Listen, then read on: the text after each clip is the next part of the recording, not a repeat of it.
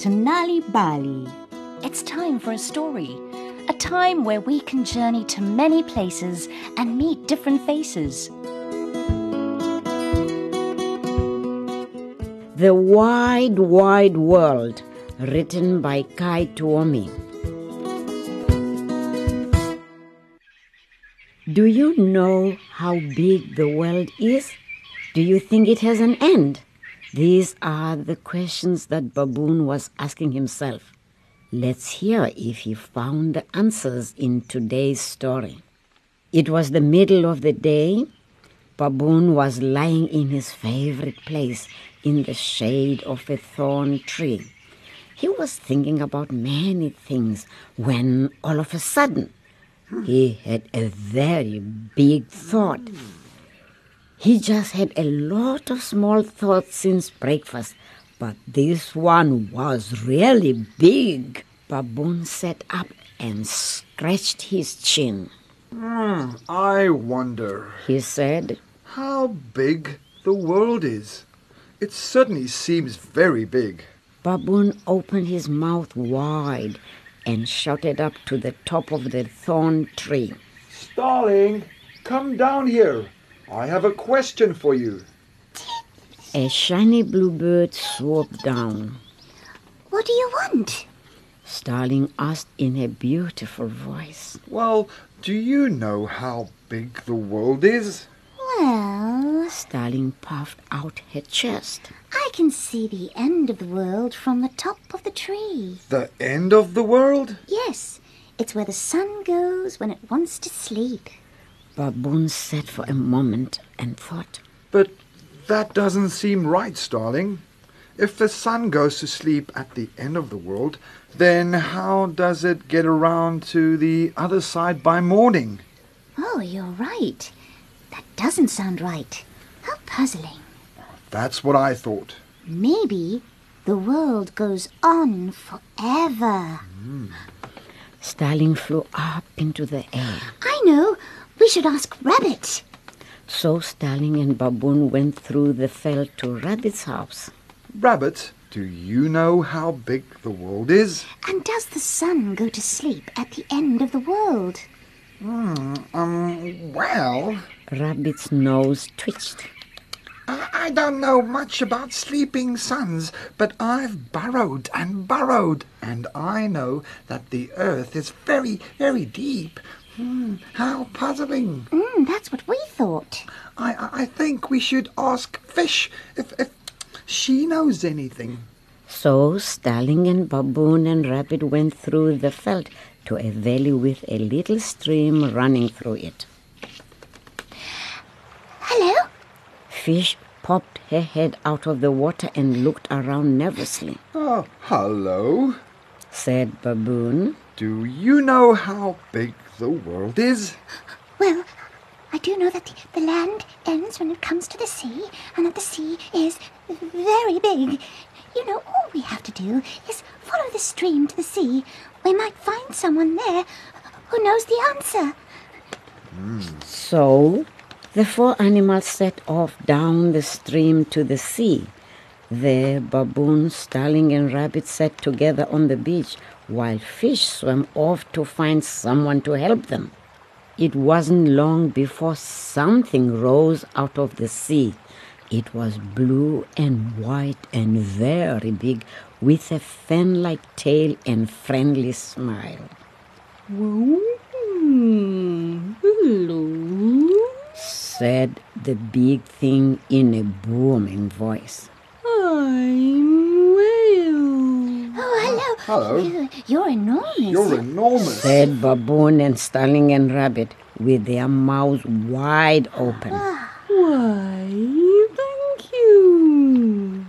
I am the biggest animal in the world. I met Fish, and she asked me your question. I can tell you that I've been far out into the sea. It goes on for a long time. There are other lands out there. Wow. The only puzzling thing is that if I swim and swim and swim past all the other lands and seas, I come back here. Hmm, now that is puzzling. Baboon scratched his chin. Look, there is one creature we could ask.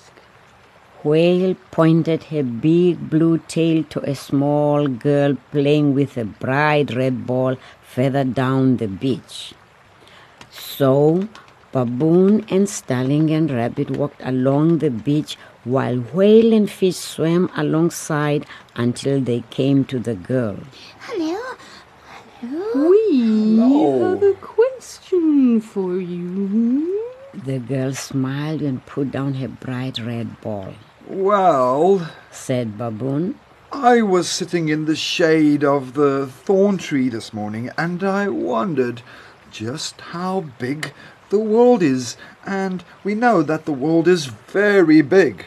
But we still don't understand how a whale can swim one way and arrive back at the same place. It's all very puzzling. the girl smiled and said, learned about it at school. You see, the world is a round thing. Um, a bit like my bright red ball, only much, much bigger.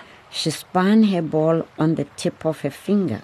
So, because the world is round like my ball, whale can start here and swim one way and come all the way back to the same place from the other side.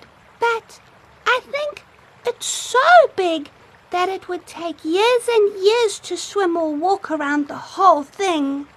Whale nodded and said, Well, it did take me a very long time, and I'm enormous.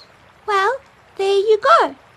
So, our big round world spins slowly in space. She pointed up to the sky. Space is where the sky is and all the stars are, and where the sun lives. And the world spinning is why it's sometimes night and sometimes day. Hmm, how clever. It's very, yes, it's very clever indeed. Very. And they all agreed that it was very clever and wonderful. Thank you so and much. thanked the girl for telling them just how big the world really was. When Baboon finally got home, he lay down under the thorn tree. Well, I think that's enough big thoughts for one day. and he fell fast asleep. It had been a long day after all.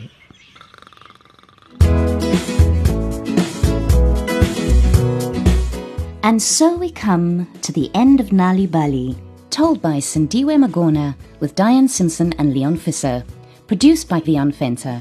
Did you know reading and telling stories to children at home can help them become better learners at school? Stories also show children how different characters deal with challenges in everyday life. If you would like more stories to read to children, or for your children to enjoy on their own, visit www.nalibali.mobi on your cell phone, where you will find stories in various languages for free. You'll also find tips for reading and sharing stories with children to grow their potential. Look out for the Nal'ibali newspaper supplement with great stories and activities available in major newspapers. You can also find Nal'ibali on Facebook. Story Power. Bring it home.